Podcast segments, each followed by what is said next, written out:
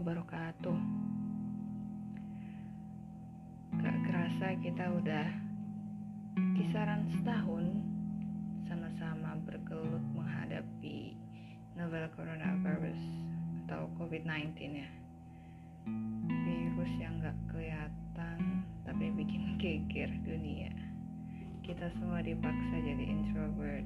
Kita dikurung di rumah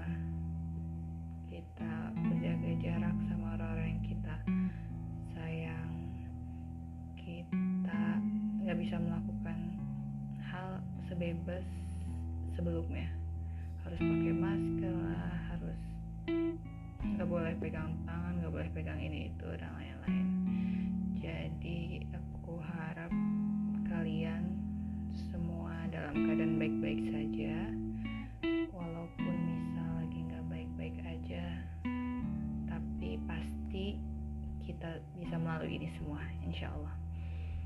Kali ini kita mau bahas tentang hal yang selalu kita rasakan atau mungkin kita hadapi di hidup kita. Namanya kegagalan. Ya jadi topik kali ini kita bakal bahas ke kegagalan. Itu mi bukan mimik itu diksi yang bikin banyak orang takut bahkan banyak gak sedikit juga orang-orang gak mau mencoba karena takut sama nama itu yaitu kegagalan. Takut gagal takut gak berhasil gitu. Kalau bagi cerita dikit kan di sini kita berbincang ya dari pengalaman aku pribadi mengenai kegagalan. Kalau misalkan kita ambil idealnya kan kegagalan itu nggak sesuai dengan rencana ya. Nggak sesuai dengan harapan nggak sesuai dengan idealitas. Adanya gap antara kenyataan dengan idealitas dengan uh, apa yang seharusnya gitu. Dari kecil sampai sekarang mungkin udah nggak kehitung kali ya ke kegagalan yang udah pernah ku hadepin baik itu disengaja maupun nggak disengaja baik itu disadari ataupun mungkin nggak sadar kalau ternyata yang kulakuin itu adalah suatu kegagalan. Mungkin berawal juga dari aku yang orangnya nekat nggak cuma nek bukannya nekat nggak fakir qobla antazima ya bukannya berfik tidak berpikir sebelum mencoba tapi lebih ke mendorong diriku pribadi untuk keluar dari zona nyaman, untuk keluar dari batasan-batasan yang aku dan orang lain bikin buat aku sendiri. Kayak misalkan nggak bisa inilah nggak bisa itu, itu kadang rasanya nikmat banget kalau udah nyoba, meskipun gagal, tapi uh, rasa gagalnya tuh, maksudnya penyesalannya nggak semenyakitkan dibandingkan aku yang nggak nyoba gitu. Mungkin aku lebih nyesel kalau aku nggak nyoba itu kayak mungkin kok kita skip masa-masa sekolah dasar ya. Karena uh, di sekolah dasar tuh aku nggak punya vivid memory yang yang aku berjuang. Karena full bukan full sih mungkin lebih dominan ngikutin apa kata ortu. Kalau di pondok sejak SMP itu aku mulai memutuskan segala hal tuh dari aku pribadi jadi di situ ku mulai banyak pengalaman gitu kan. Seperti misalkan ikut lomba-lomba. Sebenarnya dari kecil dari bayi pun aku sebenarnya udah ikut lomba. Karena ternyata dari bayi tuh aku lahir ini ya cabi sekali gemuk. Pokoknya kelihatan gizi berlebih lah. Sampai berat gitu kan. Akhirnya diikuti lomba lah sama orang tuaku dulu aku model asik model. Model bayi sehat jadi di situ bawa. Kita lomba di Pondok Indah yang lain bawa Mercy BMW papaku cuma bawa Vespa bertiga sama mama dan aku. Kayaknya sih menang tapi nggak juara pertama. Entah kedua entah ketiga aku lupa. Cuma karena diceritain kan.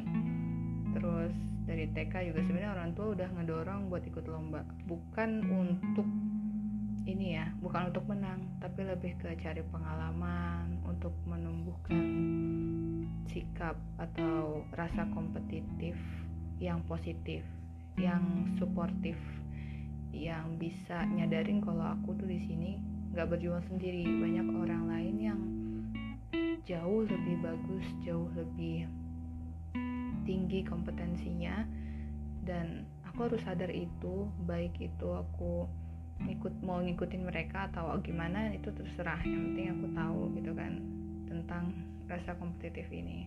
Berlanjut ke tadi yang di pondok. Di pondok itu aku mulai raj, bukan rajin sih karena mungkin di pondok ini kan sebenarnya kalau nggak ada kegiatan tuh malah jadi nggak betah. Akhirnya aku coba terus ngikutin kegiatan apa pun itu. Kayak misal aku suka banget jurnalistik. Jurnalistik mungkin teman-teman juga ada yang suka. Kayaknya seru banget itu jadi pembawa acara jadi penulis pokoknya hal-hal yang berbau media informasi gitu. Aku coba daftar ekskulnya mungkin sekitar dua kali itu udah aku coba tapi gagal terus.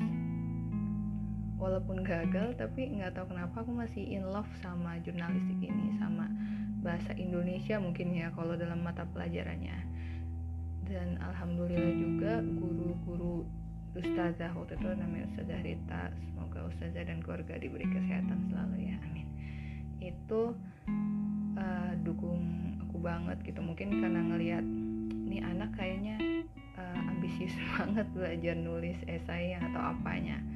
Akhirnya dari yang ku bilang tadi gagal masuk ke ekskul jurnal akhirnya aku uh, jadi member jurnal tanpa harus apa tes lagi karena disuruh masuk kan sama cerita ini atau guru bahasa Indonesia pembimbing ekskul jurnal ini. Jadi aku uh, terus dilibatin dan alhamdulillah banget itu. Bersyukur deh. Aku bersyukur karena aku nggak give up. Bersyukur juga karena masih tetap berjuang sama passion aku. Terus juga aku ada passion di language kan di apa bahasa asing Arab dan Inggris. Jadi pondok aku ini pondok pesantren Darul Kolam. Kayaknya juga mungkin kalian ada yang pernah dengar sekilas. Ini pondok pesantren modern yang setiap hari harus ngomong bahasa asing. Jadi mau gak mau kita harus terbiasa kan. Nah akhirnya terbawalah passion aku ke bahasa ini. Tapi bukan ke pidato karena aku pribadi orangnya nggak nggak yang berapi-api karena biasanya kalau pidato di pondok itu wah aku kalau udah ngeliat tuh geleng-geleng gitu kan. Karena apa uh, membara sekali. Apa ya kayak orasi gitu jauhnya ya, jatohnya ya. Jadi harus kayak assalamualaikum gitu gitu gitu.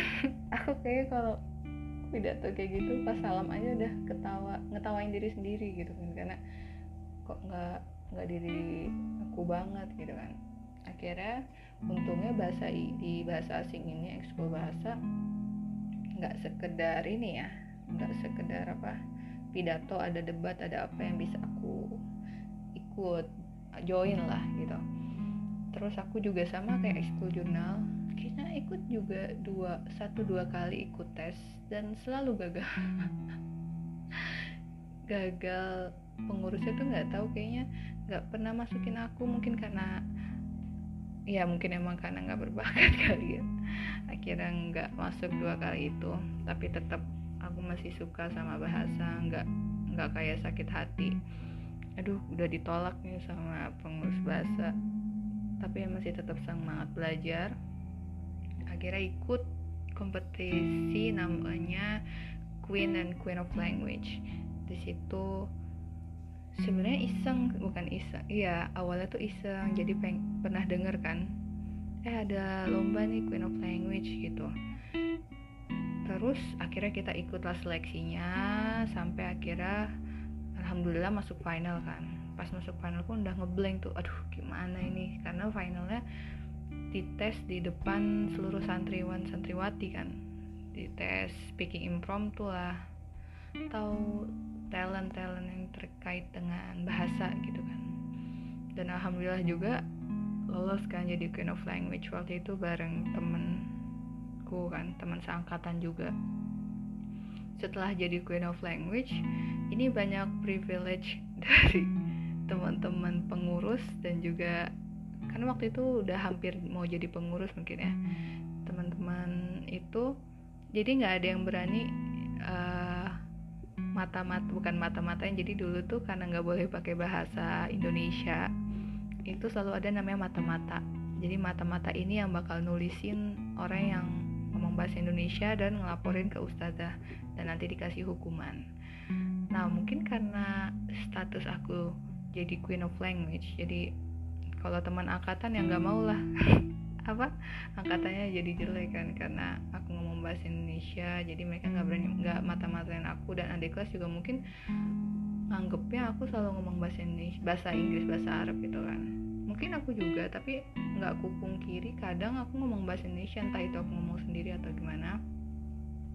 Terus uh, long story short karena aku dapat Queen of Language ini dari yang tadi aku tes ekskul bahasa namanya El Markazi itu special public speaking. Nah special public speaking ini akhirnya dari salah satu anggota salah satu pengurus dari klub ini nawarin aku untuk join.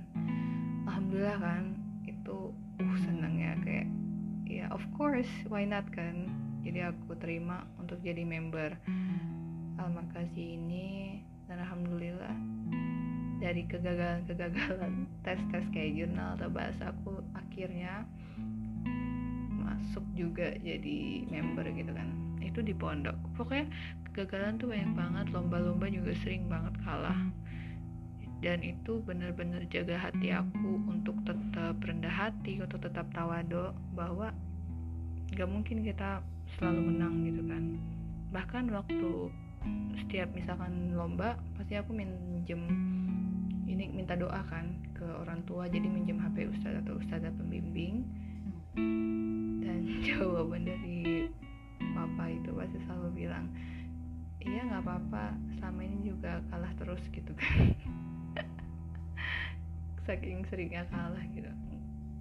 Uh, terus di kampus juga beberapa kali ikut lomba pasti banyak kalahnya menang kan cuma beberapa gitu kan. Tapi dari setiap kegagalan itu pasti ada pelajaran. Kalau secara klisenya kan kegagalan itu kata lain dari apa ya? Aku lupa. Kegagalan itu adalah kesuksesan yang tertunda gitu katanya. Jadi kegagalan itu masalah timing masalah waktu. Selama kita mencoba pasti akan ada saatnya kita bisa capai apa yang kita mau. Gitu juga dalam Islam kan. Allah aja maha pengabul doa. Ya kan?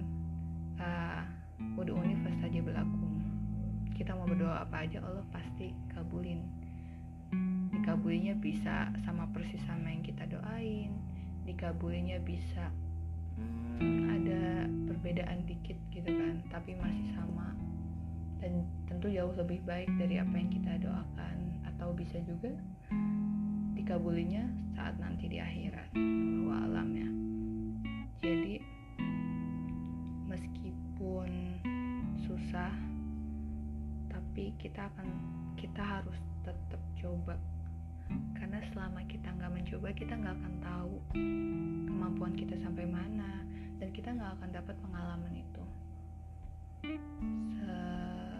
semakin banyak kita mencoba semakin banyak kita gagal semakin banyak juga pengalaman yang bisa kita dapat pelajaran yang bisa kita ambil bisa kita share juga kayak yang aku lakuin sekarang ke kalian. Pasti sedih sih kalau misalkan ada beberapa kegagalan yang mungkin uh, salah satu dari tujuan prioritas kita. Kayak misalkan gagal masuk apa kampus favorit atau gagal nikah sama gebetan atau apa pun itu itu pasti sedih. But it's okay. Allah itu nggak buta Allah tuh maha melihat. Jadi selama lu berusaha selama kita berusaha selama kita terus berdoa selama kita percaya baik percaya ke Allah maupun diri kita percaya bahwa kita mampu karena Allah memberikan kita kemampuan pasti kan. Jadi selain kita terus mencoba sebenarnya itu juga hal salah satu hal atau cara kita bersyukur ke Allah. Karena Allah udah memberikan kita akal udah memberikan kita kemampuan. Kalau kita mager kalau kita kebanyakan gabut ya sama gak sih itu sama yang namanya kufu nikmat? Bilah ya makanya kalau kita bersyukur kalau kita optimalkan pasti akan Allah tambah. Gitu. Uh, itu aja ya untuk podcast kali ini. Aku harap kalian gak bosen-bosen dengan kegagalan di kehidupan kalian karena kegagalan yang sejati adalah ketidakmampuan kita atau tidak kenalnya kita sama Allah sama Tuhan kita udah nggak kenal sama Allah berarti gimana kita mau cinta kan? Kalau kita udah nggak cinta sama Allah berantakan udah hidupnya wassalamualaikum udah. Eh belum belum. Ini belum salah maksudnya. Terima kasih udah mendengar sampai terakhir. Next mungkin kita akan membahas hal-hal lain yang lebih seru dan lebih bermakna lagi biar kita bisa mengambil hikmah dari setiap hal kecil yang terjadi meskipun itu pahit. Obat aja pahit kan tapi menyehatkan. Oke okay, thank you very much. See you next time. Allahu alam bisawab. Wassalamualaikum warahmatullahi wabarakatuh